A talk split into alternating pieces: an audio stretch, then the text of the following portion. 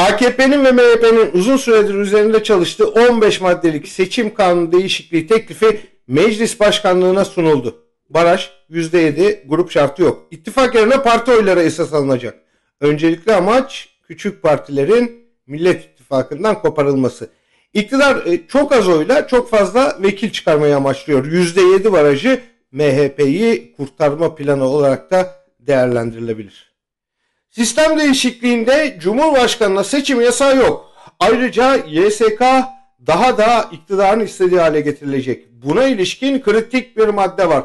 İktidar il ve ilçe seçim kurullarının başkan ve üyelerinin belirlenmesinde en kıdemli hakim kuralını kaldırıp yerine birinci sınıf hakimler arasından kura ile belirlenme yöntemi getirilecek. Baskıdan çekinen hakimler kuraya girmeyebilirler. Bu sayede kurullar AKP yandaşı hakimlerle doldurulacak.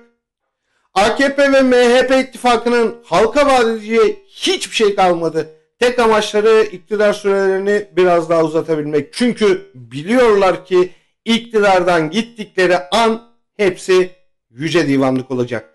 Anayasayı sayısız kez bypass etmekten yolsuzluğa, mafyatik işlerin bizzat içinde yer almaktan paramiliter faaliyetlere, ülkeyi yerli ve yabancı sermayeye peşkeşten kara para aklamaya dönülmez suçları var. Cumhur İttifakı bileşenleri AKP ve MHP uzun pazarlıklardan sonra seçim değişikliğinde mutabık olmuştu. Kanun değişikliği belli oldu. Kısaca Erdoğan ve Bahçeli sandık hileleriyle bekalarını sağlamayı, iktidarlarını sürdürmeyi düşünüyorlar. Saray rejimi başka oyunlar da kuruyor. Bunları ince ince işliyor. Bacımız Tansu Çiller planı bu hesaplamalardan elbette bit pazarına nur yağmaz. Çiller gibi devrini tamamlamış şaibeli bir ismin ısıtılması ile AKP kendinden kaçabilecek merkez sağ küçük bir bölümünü bile teminat almayı amaçlıyor.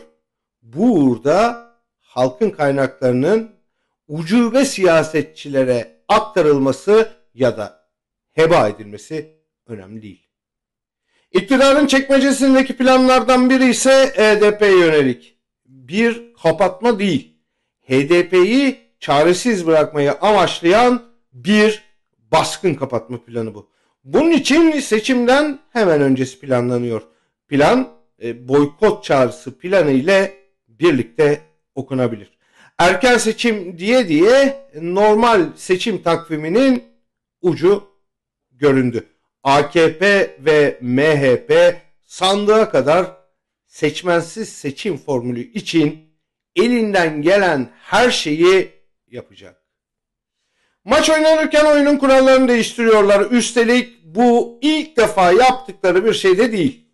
Bu noktada vadesi olan iktidarlar ne yaparlarsa yok olurlar. Ya da taraftar yoksa oyun hileli olsa da kazanılmaz demek kolaycı bir yaklaşımdır.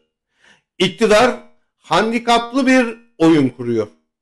Handikaplar e, seçime kadar artarak devam edecek. Gerçekten böyle görünüyor. Mümkün olsa AKP ve MHP dışında başka partiler seçime giremez şartı getirecekler. Türkiye tarihinin en şaibeli iktidarı kaybetmemek için tüm düğmelere birlikte basıyor. Kazanabilmek ise nasıl olsa gidecekler realitiyle değil, karşı oyun kurmak ve bunu her türlü baskıya rağmen siyasi kararlılık ve e, birliktelikle sürdürebilmekle mümkün olur.